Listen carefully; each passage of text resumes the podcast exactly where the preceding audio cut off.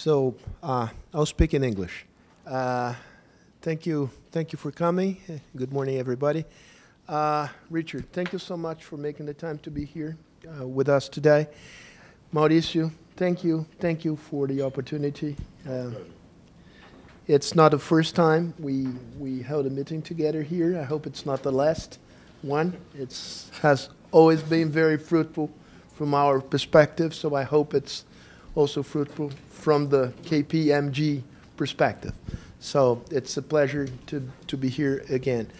Um, well, I don't need to introduce Richard Threlfall for you. You have his resume and the flyer all of you have received. I just want to highlight that um, he is in, an, in a unique position to give us uh, a global perspective of the private uh, investment in infrastructure. Of course, our focus here is Brazil, but Brazil is part of the world, right?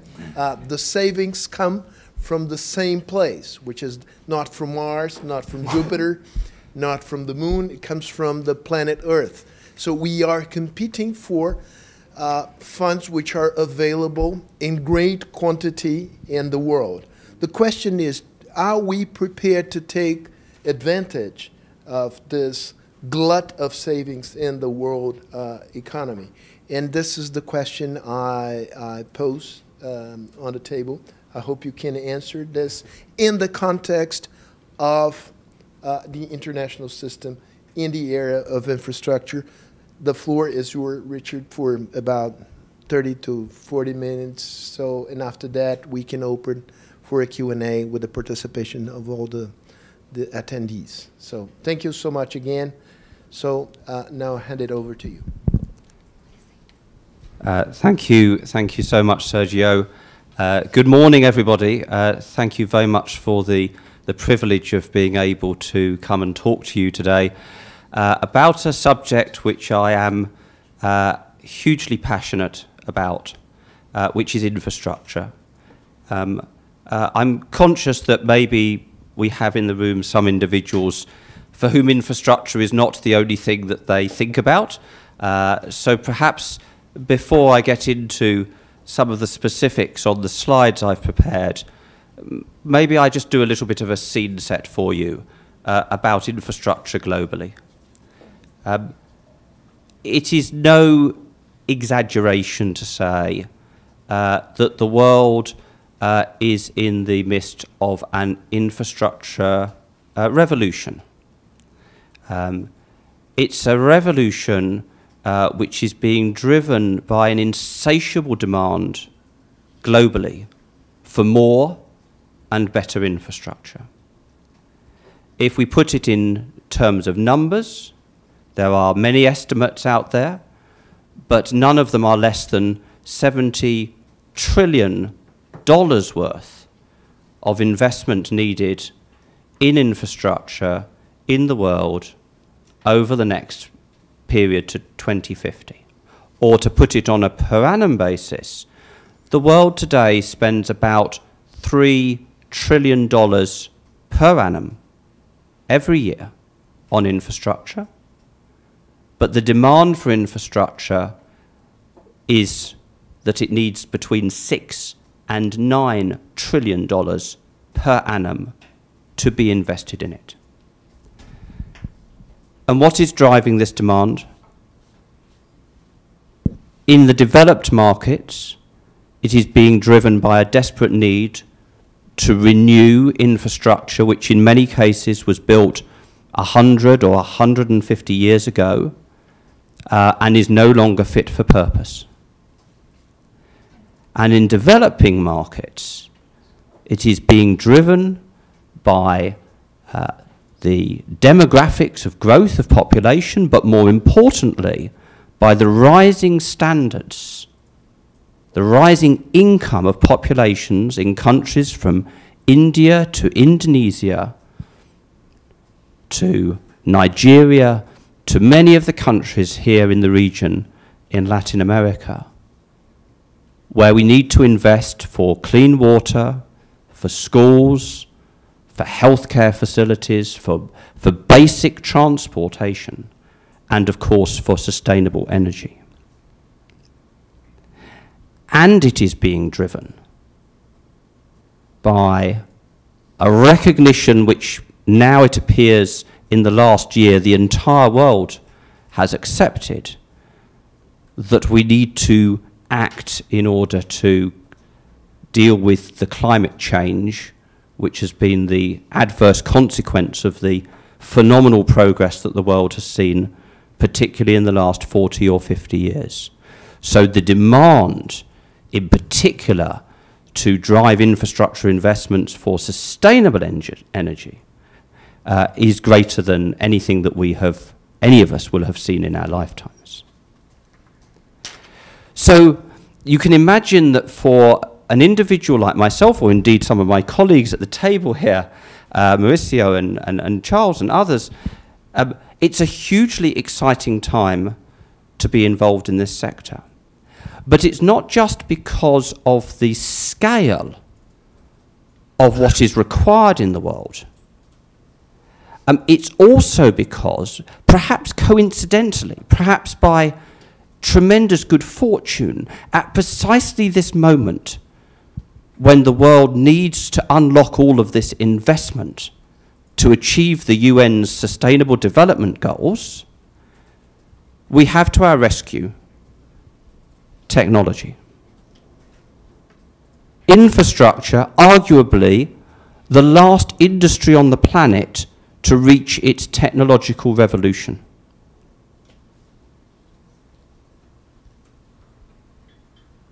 And I will give some examples in a moment of where we are seeing that impact.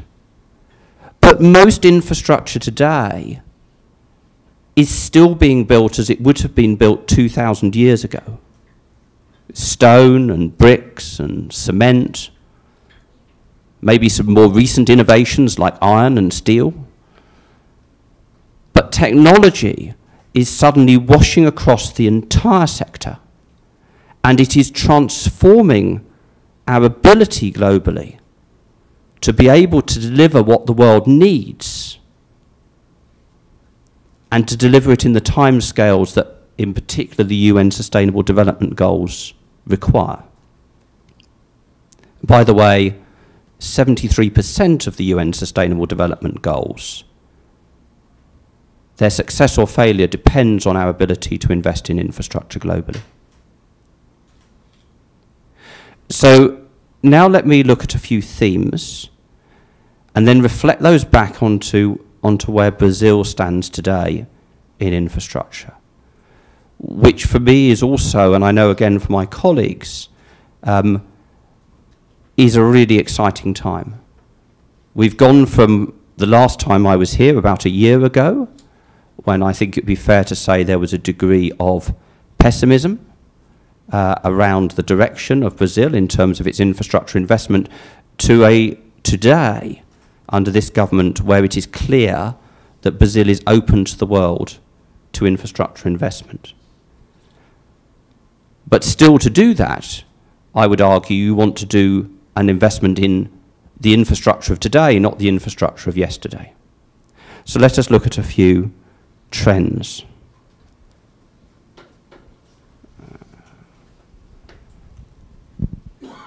So on the theme of technology, we are seeing the most dramatic uh, improvements in the efficiency uh, in which we can deliver infrastructure outcomes for society. Uh, so apologies if the graph is slightly unclear, but on the left-hand side, so this is showing the cost of wind uh, power uh, effectively to the consumer in, in the UK specifically, but it is mirrored through the world. Um, and the timescale on the left, far left at the beginning of the chart is 2015. So it is not that long ago. And on the far right, uh, you have the prediction down to 2024, and in the middle you have approximately where we are today. The UK started running auctions uh, for its wind capacity four years ago. using a very similar technique to that that the Brazilian government is using for a lot of its infrastructure to run auctions with the private sector. Um, and when it started, a colossal level of subsidy was required in order to make wind power economic. And moreover, the UK government even set up a specific green investment bank in order to underpin the risks that were perceived of building turbines in the North Sea. Four weeks ago, in the third auction round for offshore wind in the UK, the government set aside a 65 million pot of subsidy, and at the end of the auction, they allocated precisely zero because the market price had already dropped in four years to below the market cost of energy in the country generally. In other words, wind is now a zero subsidy sustainable energy source in the UK.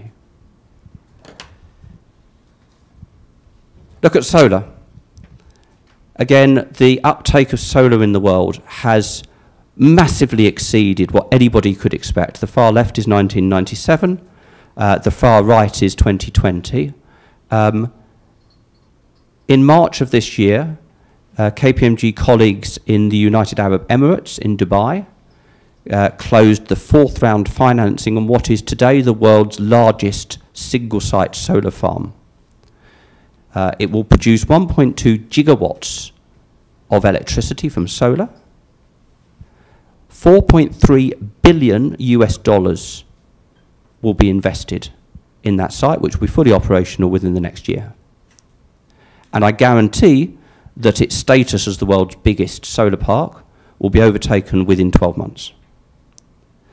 Again, the ability of the world, because of technology, to deliver, in this case, another sustainable energy source, has gone off the scale in terms of its impact toward, compared to what anybody expected. Of course, many of you will know the reason behind the uh, particular success of solar has been largely because of the Chinese domestic market, um, which has demanded so much that the unit price of solar has fallen through the floor in, again, the period of only the last five years. Take another example. The cost of battery power uh, in dollars per kilowatt hour. Uh, over a period of less than 10 years, um, the cost has collapsed by almost 90% uh, and is, is predicted to continue to fall even further. And of course, many of you will recognize uh, that the power, uh, the power of what is happening in batteries is not just an issue for energy, but this then has implications for what we can achieve in terms of transport. Because what is happening here will drive the push towards the electrification of transport more generally. Now, I have given these particular examples uh, in terms of the uh, end user technologies of infrastructure, if you like. Um, but the same technological advances are also being seen in terms of the physical delivery of infrastructure. Uh, so, for example, the rise of off-site manufacturing, the use of robotics within the construction industry, and so on. Uh, McKinsey has predicted um, that the world should be able to take out about 40% of the cost of manufacturing, of producing infrastructure, uh, if the industry embraces the technologies which are already available today. The only issue is the actual adoption of those technologies within the industry. And that then is a, a question, if you like, for Brazil, a question for for policymakers, a question also for private businesses who are procuring infrastructure in this country. What are you doing to encourage the supply chain of this business of this industry? What are you doing to encourage construction businesses active in Brazil to adopt the technology which would allow you to have 40% more infrastructure outcome for the money that you invest? the efficiency gain that can be achieved in infrastructure today, everybody knows is phenomenal. But it requires action by the buyers of infrastructure to be able to, to force that cost down.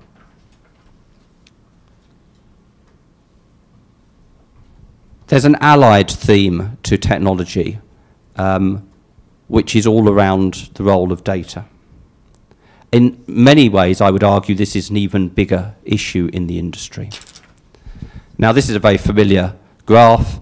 Speed of data processing seems to be continuing to, to rise at a doubling rate every, every few years.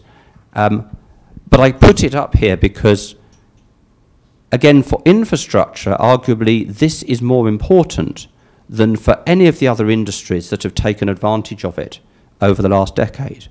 Because when we, when we provide the service to citizens through infrastructure, we are dealing with the entire populations of cities or the entire population of countries. We are trying to, for example, understand the movements of all vehicles within Brazil or we're trying to track the movement of all goods around the world. Two or three years ago, the world did not have the computing processing speed to be able to do those things, but today it does. And private businesses are, are, are competing to start to use data to both understand and in some cases to control those entire industries. So, for example, in the logistics industry, everybody knows today that there is not a line of sight of data between the factory, the, the truck that moves the good, the port that receives it, the ship that takes it across the sea, and so on at the other end. But the data capability to join up that entire line already exists. And all, that, all that's happening today is different companies are trying to create the platform to be the governor of that entire industry. We're in a world now where the Singaporean government has launched what it's called a uh, digital twin strategy called Virtual Singapore. They are proposing to effectively create an entire digital uh, picture of the Singapore city state. Why? Because they want to be able to test whether their infrastructure interventions will have the effects that they want and also to be able to prioritize the infrastructure that they invest before they spend billions or potentially waste billions of dollars of taxpayers' money to build it. Again, the, the technology to do that is already there. If we look at the operation of infrastructure assets, we're in a world today where, for example, Orange Telecommunications, the French uh, mobile company, because they have been putting sensors on every single part of their mobile network, and because they are pulling the data off that in real time, and because they are running data analytics on that in real time, they now say that they have seven days notice of the potential failure of any component on the system and therefore a, a potential outage of the system. Similarly, EDF Energy outsourced a contract 18 months ago to a startup business out of India, which is monitoring all of their wind turbines in Europe. Within eight months of collecting data, they could give 50 hours notice of the potential failure of any wind turbine. Because, of course, you're picking up the perturbations in the electrical signals, which start to give you a pattern of when you know one of them is going to cause a failure.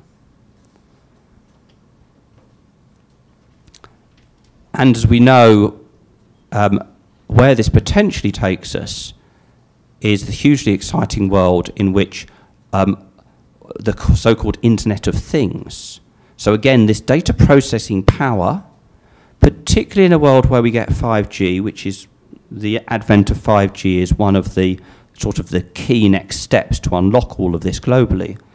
Um, but the potential at, for example, at a city level, uh, to be able to have a complete picture as a city manager, for example, of what is happening in a city, in everything from the movement of citizens around that city in order to heaven forbid, optimize the traffic flows in Sao Paulo so that we can all get here on time, um, uh, through to example to optimize the waste collection within the city, Again, all of that, from a technological and data point of view, all of that is possible today. The only thing that is standing in its way is the governance that sometimes requires public authorities to align and sometimes requires public authorities to align with private businesses in order to make it happen. And this brings us into the broader uh, point about connectivity. Again, you probably look at this graph and say, well, we know all this. We know that basically the mobile revolution uh, has resulted, has reached saturation already pretty much in the world. It's starting to flatten off. Uh, nearly everybody in the world, even in some of the poorest places, have access to uh, a mobile phone. Um, but the revolution hasn't stopped there because it's what people are using their phones for. So, for example, in India, in the last five years, there has been a 65 times increase in the amount of data that is being used by the users of those phones. And we have seen, for example, through the uh, revolution that is um, Uber uh, or Grab or Lyft or any of these ride-hail companies, the ease with which consumers are willing to adopt the access to what is essentially an infrastructure service using their phone. It also takes us into the realms of, uh, for example, smart efficiency use, uh, monitoring of premises remotely, and so on and so on. And it enables this eventually, this thing called mobility as a service. Um, uh, for, for those that have not heard the term before, uh, this is the idea that accessed through my mobile phone, uh, I can simply uh, work out from wherever I am today to wherever I want to go, what are my options by whatever mode. Uh, and to, uh, I don't need to read a map, I don't need to look up a timetable, I don't need to pay a fare to anybody. Just as we're used to in other industries, all of that back office sits on a platform behind. Huge sums of money are being thrown at this. Um, uh, the, uh, the Economist uh, estimated a few years ago um, that we were seeing the rise of a new multi-trillion dollar business through mobility as a service. Uh, and I shall be in Israel in a few weeks' time, uh, and Israeli startups are piling into this space, trying to effectively control the platform that is the interface between all of us as individuals and the way in which we access transport globally. Now, you may say to me at this point, so what has this got to do with the hard infrastructure that you know a country like Brazil needs? What about the the road uh, the road program, both in terms of the the concessions uh, and the new roads that need to be built? But but all this is relevant um, because um, in the future you will still need the tarmac of the road, but you don't need anything else. You don't need you don't need road signs. You don't need you don't need to build gantries. All of that's a waste of a waste of money today. I was having a conversation yesterday, as, as, as Mauricio knows, with one of the country's toll road operators. Do you still barrier? Do you still barrier entry to the toll roads? Yes. Why? Why? Almost, almost, it's almost unheard of in most of the rest of the world now, because it's because it's all relying on digital control. But of course, you need the you need the governance behind it. You need the database. You need the, the, the system that tells you who owns the vehicles and so on. So again, what is the efficient way that Brazil can access the infrastructure that it needs in order to drive its economic development? And let me now turn to uh, uh, a, a bit of a negative in the story. Um, so, Sergio, you said at the beginning that Brazil was part of the world, um, and this was about a competition in a sense. I don't think you used quite that word, but, it, but you, you would have been right if you'd said that Brazil is in a competition um, for the world's resources uh, to invest in and build its infrastructure. Um, in terms of money, in terms of private money, there is absolutely no shortage of it. In fact, the world is awash with institutional money that wants to invest in infrastructure. hundred, of, hundred times over the amount of projects that it can actually access. Nearly every sovereign wealth fund, pension fund uh, in the world uh, has a target to put at least 5% of its assets uh, into infrastructure, and the total sum of that is, is more than the 80 trillion that the world needs, but they can't find the projects to invest in. So as a result of which, the actual allocation today of private institutional investment into infrastructure is less than 1%.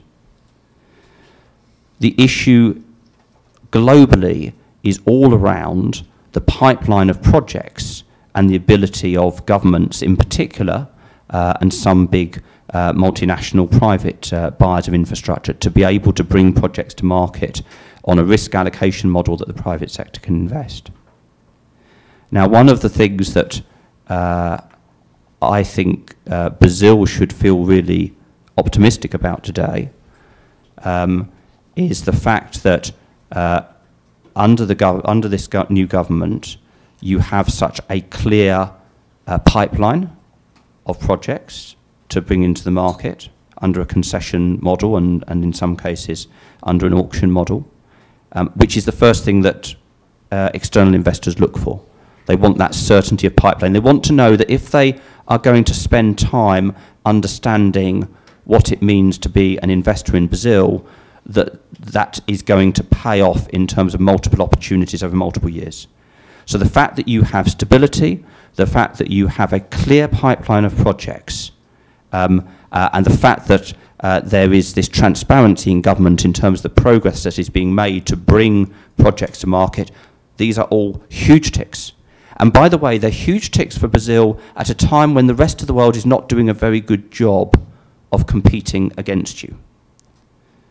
In Europe, the yields for investment in infrastructure are really low, and investors generally are trying to put their money into higher risk, more emerging markets. So they want to invest in countries like Brazil. Um, but many other countries have really struggled to be able to create that certainty of pipeline and that certainty of delivery. I could name many of them. Indonesia, for example, can produce a list as long as Brazil's of all the projects it wants to do, but its actual delivery of projects uh, has repeatedly taken much longer uh, than the, uh, the government has said and the market expects. So, the acid test uh, for Brazil over the next year is can you keep to that program? Can you deliver to the program that the government has set out, bringing the projects into the market? If you can, you will, I guarantee, you will have all the world's investors in infrastructure who are interested in emerging markets and LATAM, you will have them on your doorstep. And, the, and already you've seen uh, through the last round of the airport auction, uh, and also with the uh, uh, with the North South Rail, you've seen that there is already an excess of investor interest. But I think you could do even better. I think if you continue, you will find that you will drive down even further the cost of that private investment into this market. Your risk, I would argue, is is more in the actual physical delivery.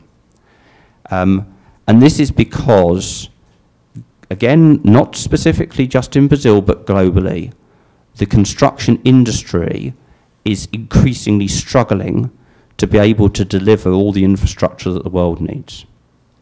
There are multiple reasons for this.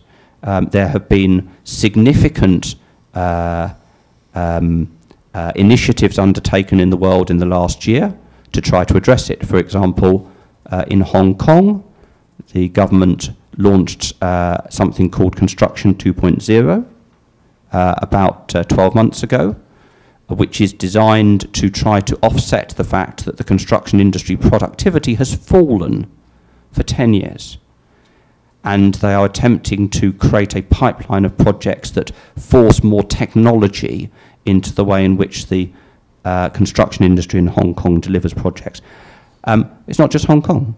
Uh, New Zealand uh, government and industry signed something called the Construction Accord only six months ago. Same issue, same problem.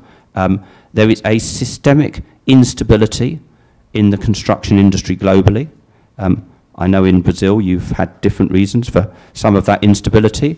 Um, but the fundamental issue globally has been uh, construction industries operate on incredibly low margins, uh, often only about 1%. They have very little future visibility of work. Um, they tend to underbid in order to maintain their order books. Um, and we have seen very high profile failures of major, major construction businesses all over the world. So capacity is coming out of the market at just the time that the market needs more capacity in it. So I have seen, I have seen nothing on this topic uh, in anything that I've, I've, I've been looking at in Brazil. And I guess my advice is that it would repay many times over the effort here to just think a little bit now around how to ensure the robustness of the supply chain in order to deliver all the infrastructure that the country needs. The robustness in terms of ensuring that there is a sufficient deal flow and margin in that industry, but particularly because if there is a sufficient margin in that industry, then they will invest in the technology and the, and the skills which will reduce the unit cost of delivery in the long run. So ultimately, we benefit. We as, we as taxpayers, we as citizens, if we can make this industry more efficient, then we will pay less for the investment that drives the economic growth of this country.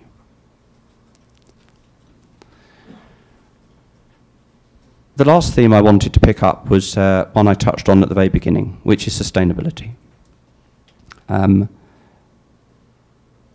I, I, think it is nothing more than extraordinary how, in the past year, the whole world seems to have recognized the importance of what is needed in terms of uh, uh, climate change in particular. But it's not just climate change, it's the whole of what is captured in the 17 UN Sustainable Development Goals. And if any of you are wondering what this multicoloured badge on my lapel is, it is, it is those 17 colours. If I went back 18 months ago and I was to ask any of the big multinational companies what they thought about this topic, they'd say, We've got a sustainability unit over there, go and talk to them. Or if I had gone to any major investor 18 months ago and I'd have said, what do you think about this topic? They'd have said, yeah, yeah, it's, uh, yeah, it's important. They wouldn't really have believed it. The last year has seen the most tremendous shift.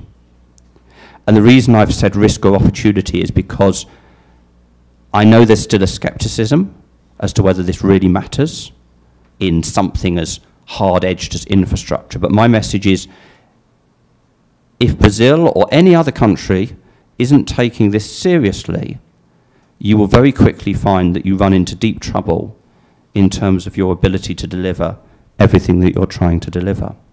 Um, and the reason for that um, is because sustainability has gone mainstream. It is no longer our NGOs and individuals who've always believed in it it has gone right into the mainstream of both corporate and financial life. This chart shows the increase uh, in funds invested in so-called ESG assets, environmental, social and governance assets, the industry, the financial industry standard um, for what it means to focus on the outcomes to which money is used, not just the financial return. I don't think it's going too far as to say that uh, every institutional investor today has already reached a position where they will not invest in anything which they cannot show transparently meets ESG criteria. Now there is a slight challenge here because there is no universally accepted standard of what ESG criteria is. However, what is happening globally is businesses can see the way in which public opinion can suddenly turn on a business that is seen to be, in the public's view, not operating in a way that is sustainable or protecting the planet's sustainability or, or delivering quality of life for society. and the impact in a globally connected world on that company's reputation and ultimately its share price could be so dramatic that no board can afford to avoid this. Every year for the last 10 years, uh, KPMG has uh, run something called the Global Chief Executive Survey, Global CEO Survey. Um, we have, over 10 years, tracked issues like, uh, questions like, what do you think the biggest external risks to your business are? Three years ago, sustainability was not on the list of the top 10. Two years ago, it was in fourth place. This year, it's in first place. The significance of this is, is simple. I was uh, in St. Petersburg at the St. Petersburg Economic Forum uh, about three or four months ago, uh, and I was approached by a uh, Russian uh, construction uh, business that's also an investor in, in infrastructure. They were trying to get funding Uh, for a uh, coal-based project in Siberia. And they said, we can't get money for this. Can you help us get money for this? We've been to all the multilateral agencies, we've been to the Asian Development Bank, the AIB, we've been to the World Bank, we've been to a bunch of institutional investors, nobody will fund it. Can you help? Answer no. So we know today that already Brazil has a, a wonderful track record in terms of the amount of renewable energy that you have in this country. Um, so this isn't to suggest that at a strategic level you need to be doing things that are fundamentally different, though I would put a question out there about push towards electrification in transport.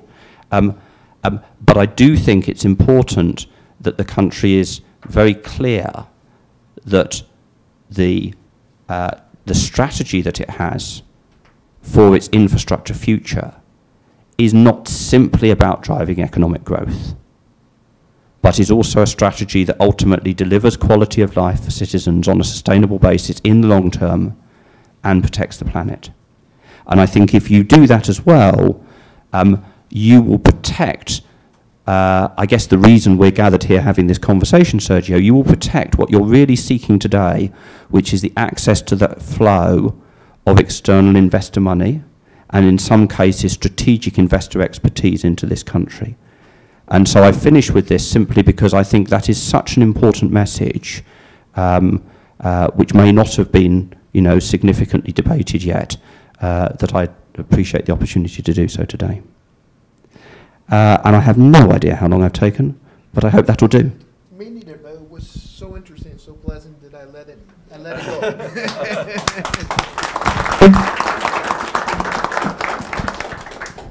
I think you've covered a, a, lot of ground. There's a lot of food for thought here. And uh, anyone who wants to ask a question, please identify himself or herself. I can I can ask the first one just to to kick off the the conversation. You know, I'm not an expert on on infrastructure, but uh, based on what you you said, there's a huge opportunity to to to stimulate uh, either attracting foreign investors or um, creating uh, Brazilian firms that can provide services related to uh, the monitoring and the management of infra infrastructure um, based on big data and, and, and artificial intelligence. Uh, based on your experience around the world, um, is there any lessons that we can that you can share uh, of uh, governments who, which uh, have intelligently induced uh, a whole package of investors to come, um, not only to build to build the infrastructure, but to run the infrastructure in a, in a, in a bundle of investments, including big data and, and artificial intelligence in order to go one step beyond the, let's say, the physical aspects of infrastructure? Uh, so, uh, so there are some, some really good examples of, of uh, uh governments which are uh, which have reached out, if you like, to private uh, businesses um, in order to start to exploit the opportunity that is here because I think all governments recognise that it's not really their skill set to deal with this, this, these big data uh, and artificial intelligence and predictive analytic questions, so they do need help. Um, I'll give you a couple of examples. Uh, there is a very interesting experiment going on in Toronto, in Canada, uh, at the moment, which some of you may have heard of. Uh, it's uh, with Sidewalk Labs, uh, which is uh, the uh, Google Google subsidiary, um, and it is an agreement between the city government in Toronto and Sidewalk Labs um, in relation to the regeneration um, of the so-called Toronto waterfront area of the city. Now, in the past, if you were a city government and you wanted to regenerate a part of a city, you would go to a private developer and you would and an architect firm and so on and you would build physical infrastructure. That is not what Toronto is doing. Toronto has gone to a, a subsidiary of Google uh, to talk about um, how would you create a effectively a next generation connected city? How would you deliver that Internet of Things type city region um, on the assumption that that would uh, potentially be much more efficient uh, in terms of the way that the development would then serve users than if you just went ahead and uh, and did it today uh, in the way that we've done in the past. Other example I will give you uh, is in uh, in Saudi Arabia. Again, some of you may be familiar with this, but there is a project. Calling it a project seems a little bit unfair, actually. Um, there is an initiative by the Kingdom of Saudi Arabia called the NEOM project, N-E-O-M, and it is to build a entire new city uh, up in the uh, northeast of, of, of, Saudi Arabia. Um, uh, the scale of it is absolutely vast. Um, uh, it will end up, I think, potentially being a city that may not be quite the size of Sao Paulo, but it's that sort of level of ambition. Um, but they want to build a city of the future, not the past. So they've said that they want a city which is designed uh, on the basis of uh, connected and autonomous and zero emission vehicles uh, in order to optimize the way in which people can move around the city, um, as well as to have effectively full digital connectivity of the entire, uh, of the entire city. Um, so those are just two examples. Um, it's, it's, I think it's fair to say this is still um, this is still in its infancy. Everybody knows the, the, the capability is there. Everybody can see that there are these really exciting uh, applications. Uh, but at the moment, uh, there's lots of, of sort of uh, test cases, if you like, to see how it can work in particular, particular examples. Please go ahead. It, identify yourself and you need a microphone, yeah. I'm Fernando Schmidt from Niner Capital. How do you see the future of energy? Do you think that wind, sun, and battery will take over? Nice succinct question. Um, uh, ultimately, it has to. Uh, the uh, International Energy uh, Authority's forecasts um, uh, are, however, uh, that for the next 20 years, notwithstanding the huge increases that we will see in renewable energy capacity, the world's consumption of coal in energy and oil will continue to rise. Uh, this is probably the, arguably from an infrastructure point of view, the biggest challenge facing the world today. Uh, the reason, of course, is because uh, the huge uh, populations, uh, the huge population growth, uh, and the huge rising living standards uh, in countries like India and China mean that the demand for electricity is growing faster than those countries can invest in renewable energy. even though actually China is one of the world's biggest investors in renewable energy, even so, they are simultaneously building new coal-fired generation, both in their own country uh, and across a whole swathe of the rest of the world uh, who are willing to accept uh, that Chinese money and technology. And I think this is, uh, I think this is a really significant issue uh, for the world.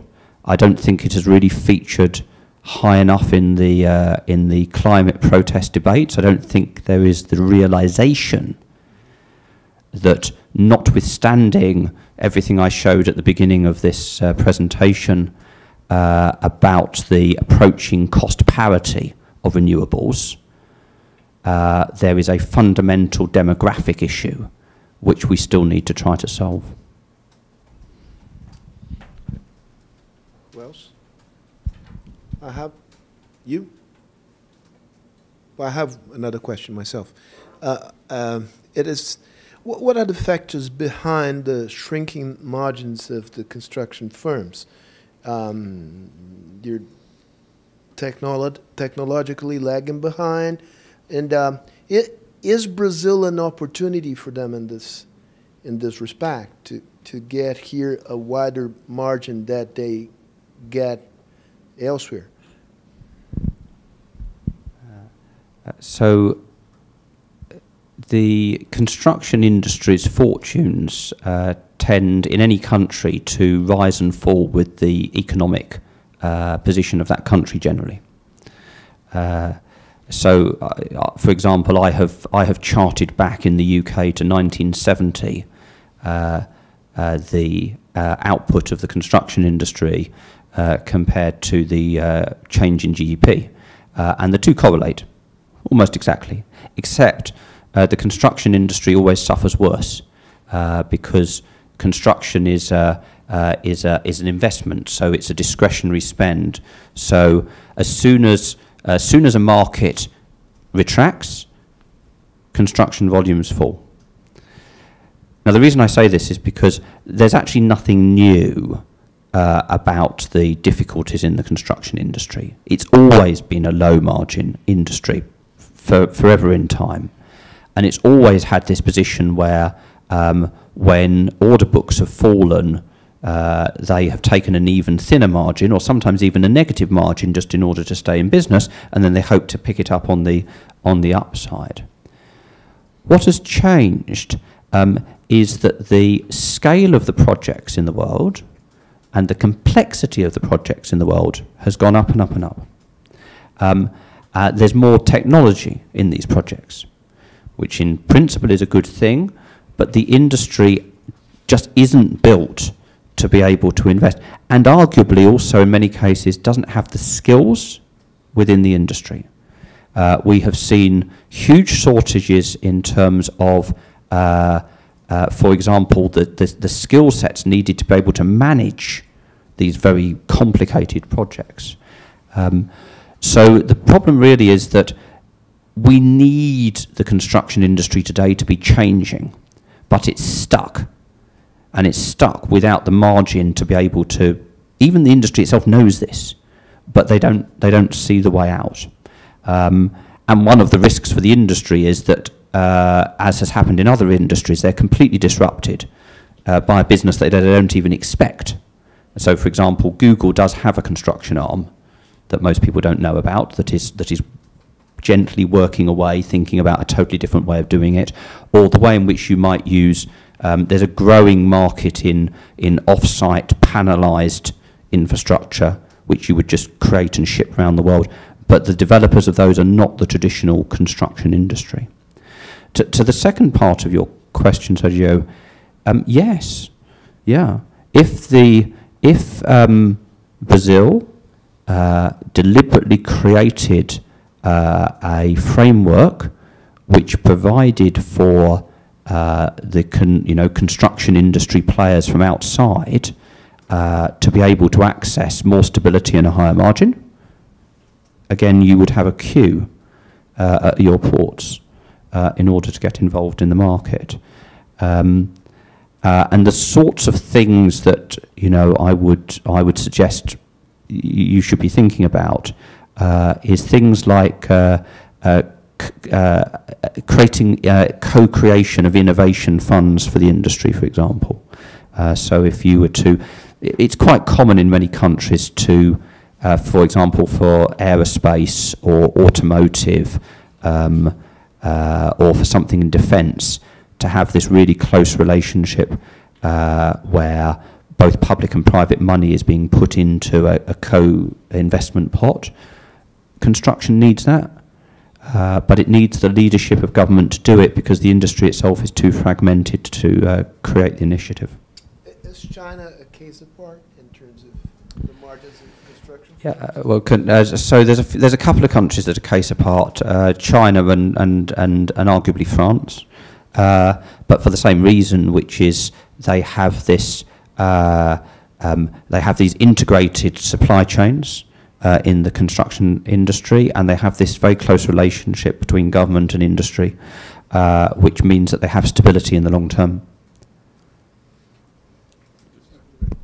I have two questions. First, you said that uh, we have 80 trillion. Sorry? What? Oh, sorry. Uh, I'm Serge Segal. Uh, I'm uh, in construction. And I have two questions. First, uh, you said we have 80 trillion around the world looking for produce, right? But after 2008, uh, in the United States, which is a country that desperately needs to reshape its infrastructure, governments refused, one after the other, to invest in infrastructure, right? And uh, we suppose the Americans have good regulation, they're used to private projects, etc., which is different in Brazil. Why is that? That's first question. And why? What is your personal view when you look at Brazil? Because we have we are lagging in education, we have regulation problems, including when you look back to our history in terms of private and, and public relationship. We don't know exactly what our tax system will be in the next 360 days or maybe two years because we are debating that. And finally, we don't have the construction companies any longer because they've been destroyed by corruption and etc. So I still think that we have a long way to go in order to attract this 80 trillion. So I'd like to to hear from you. Thank you very much. Um, so the, the, the, the, the, your first question, this is, this is, re- this is a really interesting one. Um, infrastructure is an intergenerational investment. Uh, it requires ev- every society, whether it's doing it explicitly or not. Is this working? It is. Yeah. Uh, uh, every society is, is making a choice between how much money it spends on itself, consumes today, and how much it invests for the future. Uh, it's not an explicit conversation in most societies, uh, but of course, in a country like the States, uh, where many of the investment and tax decisions are subject to referenda at a local level, it is actually quite an explicit decision. Uh, and uh, time and time again, uh, government has been reluctant to uh, effectively reduce the standard or the amount of money that goes into today's voting population in order to invest for their children and their grandchildren. Interesting question what we do about that. Uh, there is an argument, uh, sometimes when this debate happens in the UK, we say, well, the Victorians invested in sewage systems and railways and roads, which we are using today 150 years later. So maybe, maybe there's a moral obligation in the same way as, as they did to, uh, uh, to invest for the future. But actually, the truth is, uh, the truth is different. Uh, the truth is, the Victorians only invested in the sewage system when, when it became socially uh, unacceptable to have London so polluted. they only invested in railways by doing it with private capital that nearly all went bankrupt, uh, and so on and so on. So I think history suggests that um, uh, perhaps sadly most societies are not altruistic to the future, uh, and you need very strong leadership to be able to say, we will put 10% of our GDP into our future country's growth, which is, of course, what China has done for the last, uh, for the last 10 years. They have had courtesy of, of, the, uh, of the political system. Uh, their five-year plans have set out a very, very clear direction for how uh, infrastructure will support the economic and political aspirations of that country. Uh, it has been the driver of, for example, the huge investment that they've made in, in rail connectivity between the major cities of China. I could go on, but you, you get the picture. It needs really strong political leadership to say we will invest. Which then brings us to your second point. And I think, in a sense, the two slightly tie together. I don't deny uh, that given where Brazil is starting from, this is going to take time, clearly. Um, uh, but if you were to start from scratch and say for a mythical country that we've just created, what do you need to do uh, in order to build your future, both in economic terms and in social terms? Uh, you would start by saying we need clear leadership around the investment that we're going to make. We need a clear pipeline of what we are going to do over time we need a clear strategy for how we will bring private investment into this space. And these are things I can see Brazil doing today, not a year ago, but today, uh, which is why I think I have some, some optimism. There's another philosophical point under this, which is uh, at some levels, I, I always argue this is no different running a country from running a business. Um, we have a certain amount of capital available which in this case is the tax revenues drawn from the population. Um, uh, but if we want to grow, we need to, to borrow and invest. And if we invest in the right things that generate growth, then in five years' time we will have more tax revenue and we will be able to continue growing. We create a virtuous circle of growth. Um, the challenge for Brazil today is you have such constraints in terms of your uh, your tax revenue investment in infrastructure, and you also have such constraint in terms of your ability to borrow or your willingness to borrow uh, as a country. If those two constraints stay in place, your only choice is to draw private capital in uh, under toll road concessions and all the sorts of things that you're doing. Is it the perfect answer? No. The perfect answer would be to do that in hand with more government borrowing, which arguably would be more efficient anyway. Um, but is it a bad answer to bring that private capital in? No, it's not, in my view.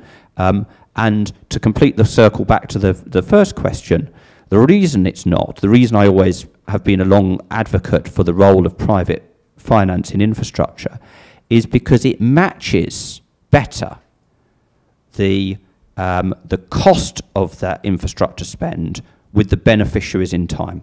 In other words, if you can borrow uh, to, let's say, you can borrow uh, over 30 years or more, even maybe under a sort of 40 year bond for your infrastructure investment, you start to transfer some of the burden of paying for that infrastructure from today's generation to the next one. And that is actually fairer than this generation paying for it all.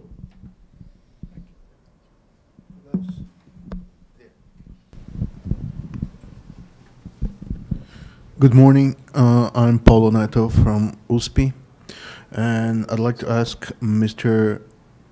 Threlfall about issues relating new technologies and jobs. The new technologies takes jobs away, or it matches new future for new generations. Wow. Um, no, this is a, this is this is this is a this is this is another massive massive question. Um, there is an argument that uh, as the technology displaces one set of jobs, it creates others. Uh, we, uh, we as KPMG actually sponsored a, a study that was done last year by a student uh, at the Kennedy School at Harvard, uh, looking at the impact uh, on the taxi and uh, trucking driver industries in America of an advent uh, of uh, mobility as a service, but also eventually autonomous vehicles.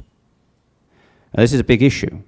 So some of you may know that uh, truck driving is the biggest single employer in more than half of American states.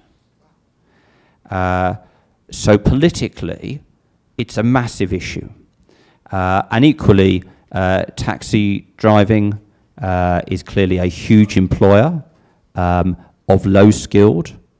Uh, and then we could then make another jump into the construction industry, because of course the construction industry traditionally globally has been a big employer of low skilled labour. Um, now, what that particular study uh, showed um, was, was two things. Um, one, that uh, a whole uh, plethora of new industries would be created um, that would potentially have employment needs that would outstrip those that were being lost. However, the technological capability of those jobs was higher than the ones that were being lost before. And the implication of that is the desperate need for education systems in countries to be trying to equip citizens to be able to cope with the industries of the future rather than necessarily the industries of the past. The second thing that the study showed was this doesn't happen tomorrow. It takes time. Even on the most optimistic timescales, it would probably be 20 years before uh, you reach the point where you didn't need a truck driver, uh, and even then, it would probably you'd probably still need them. For example, manoeuvring within a city or a port, you just wouldn't need them for the long distance. And that 20 years does give you the opportunity to just allow individuals to retire and for effectively the industry to adjust itself. It's not the same as, for example, uh, where in some countries an entire industry has, has collapsed overnight uh, in the way that the UK sort of collapsed its coal industry and created mass unemployment in, in certain uh, towns and cities. There is time to sort it out. Um,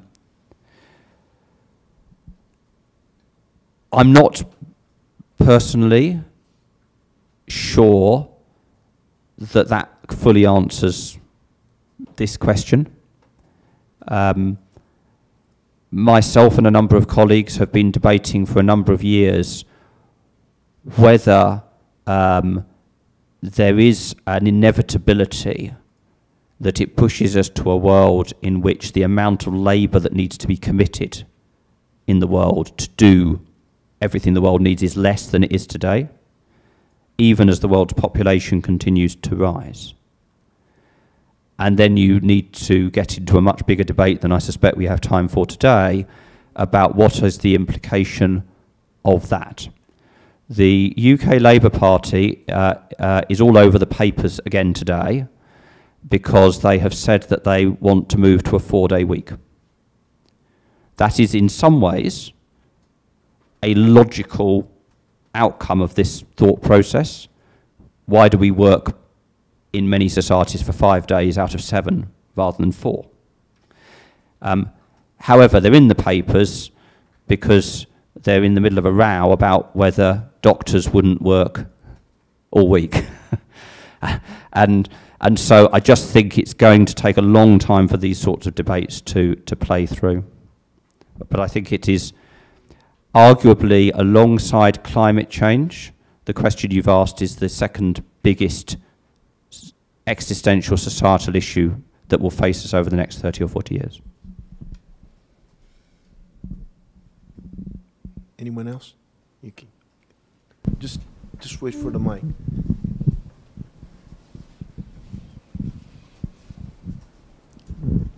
Fernando Schmidt from Niner Capital.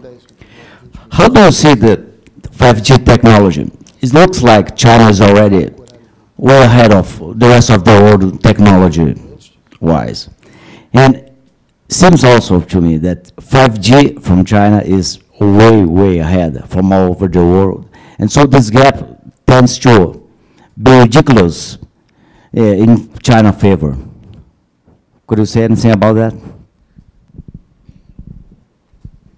Uh, so, um, so firstly, 5G is is the next huge technology revolution in terms of everything that, that we've been talking about today, because it unlocks so much. with speeds that are probably going to be 100 times what we're used to today.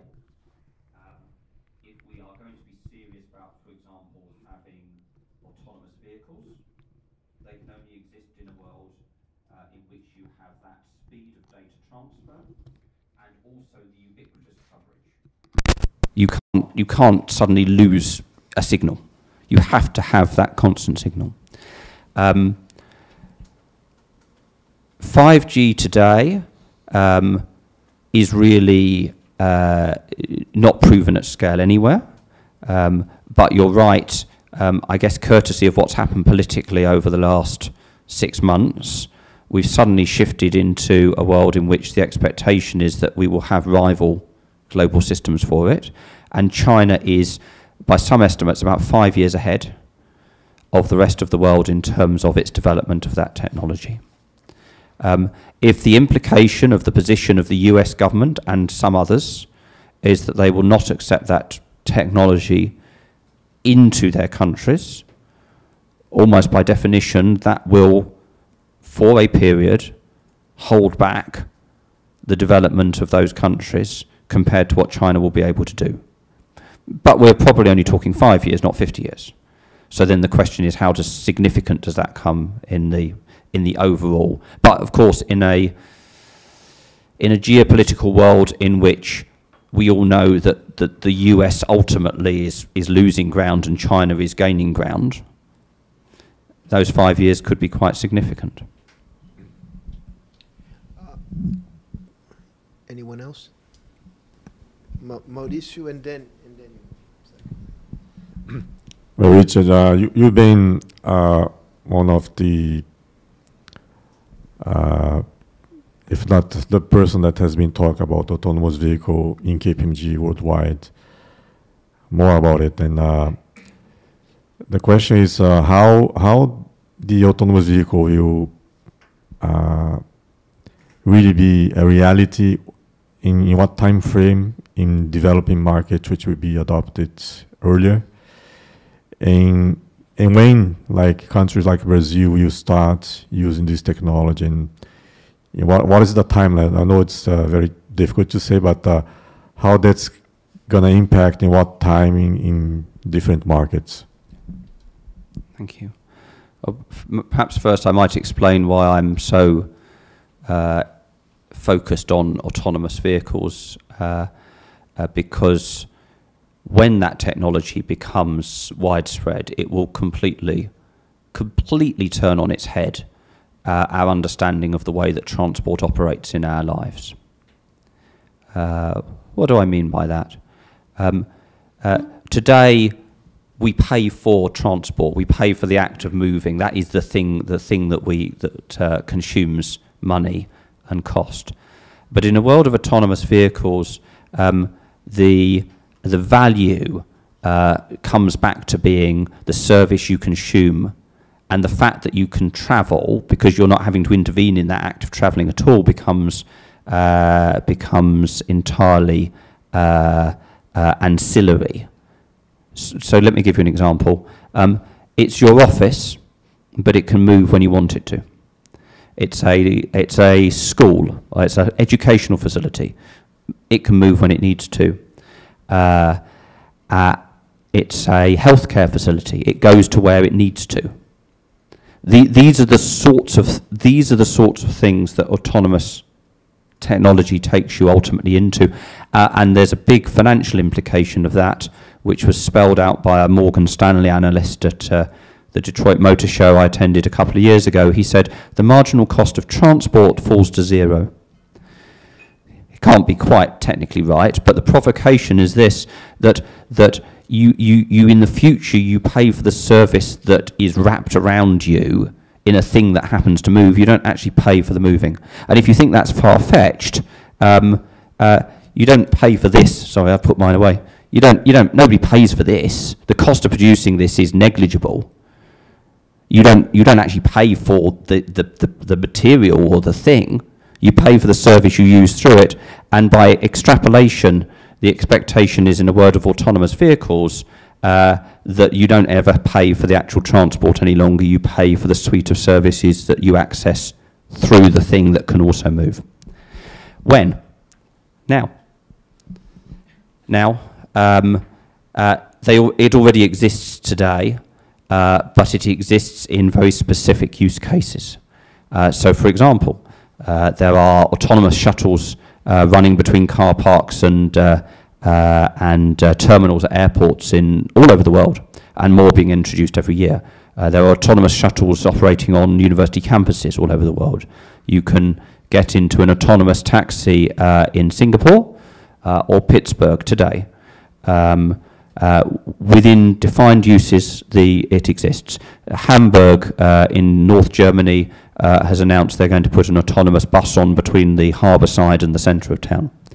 The, the, the real question uh, is, is, again, it's not about the technology itself, it's about the technology's ability to become ubiquitous in all circumstances, uh, and in particular, um, at what point are we comfortable that the safety means that it doesn't need to be segregated uh, from other traffic. Um, uh, the uh, this is from a technical point of view, this will happen much quicker um, on uh, routes between cities than it will happen in cities. Uh, and the reason for that is very simple. The processing power that you need to be able to understand a road that continues like that for 100 kilometres is very low. The processing power that you need to be able to understand uh, that my uh, you know, Nissan Micra in the middle of Sao Paulo turning the corner is what it is seeing uh, a shadow or a, uh, a child in front of me. That is very difficult. So that, that will probably be th- 20 years off or more. The applications on major um, uh, roads between big cities, I could see that being viable in five years.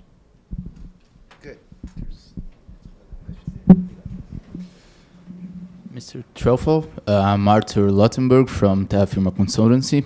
Uh, as you well addressed, Brazil has a huge pipeline of projects coming over, but in some of these projects, probably we'll have some situation according to the ESG and sustainability situations. We have Ferrogrão, which is a railway going from Mato Grosso to Pará. We have a block of airports in the Amazon. How do you see the foreign interest in these kinds of projects, considering all of the situations you addressed? Thank you. So, um, I think you. Um, uh, I, I mean, firstly, I'm not necessarily sure that either of the two examples that you give um, would be in the too difficult box. Um, so, yes, uh, the climate debate has started to focus very heavily on the uh, carbon impact of flying, uh, but that isn't leading investors to say, well, we accept that nobody should fly and we won't invest in airports. Um, where we are seeing the pressure points today uh, are particularly around the extractive industries. Uh, so it's, as, as the example I gave, uh, anything to do with coal, oil, uh, and gas is, is the difficult place. Of course, this is the biggest single investment area in Brazil. Um, uh, there is still um, there is still today enough of an ecosystem of industries that, that fundamentally depend in that space for it to be perfectly viable for for the you know the next five years or so. Um, but you need to be aware that even the biggest players within, for example, the oil and gas industry, are desperately trying to reposition themselves so that they can uh, defend, if you like, their, their environmental, uh, social and governance credentials. Let me give you an example. Um, uh, we are doing a, a significant piece of work globally with Chevron at the moment. Um, uh, and the brief is very simple. They've said we want every single facility that we've got globally to be fully powered by renewable energy within the shortest possible timescale you can ma- manage. Um, and in some cases, the renewable energy exists within that particular country, i- in which case it's a matter of negotiating the necessary agreements for them to, to take supply simply from that provider. But in some cases, the renewable energy capacity doesn't exist. So they've said, well, build it for us. We will, we will, we will have for every single one of those sites, we will, we will effectively contract our own renewable energy source. Um, now, that doesn't change the fact there's still an extractive industry. Um, but I think the point I'm trying to make is um, there's something really important about having thought about the question, uh, having thought about what the what the what, what what is the public position, what is the view that's being expressed, how are you marketing it? The day that somebody goes onto the streets and starts campaigning against the fact they're doing this, what's what's the defence? What's the reaction? So it's not that it becomes a, a barrier immediately to investment, um, but it becomes a risk, a significant risk um, that needs to be thought through and managed proactively starting now.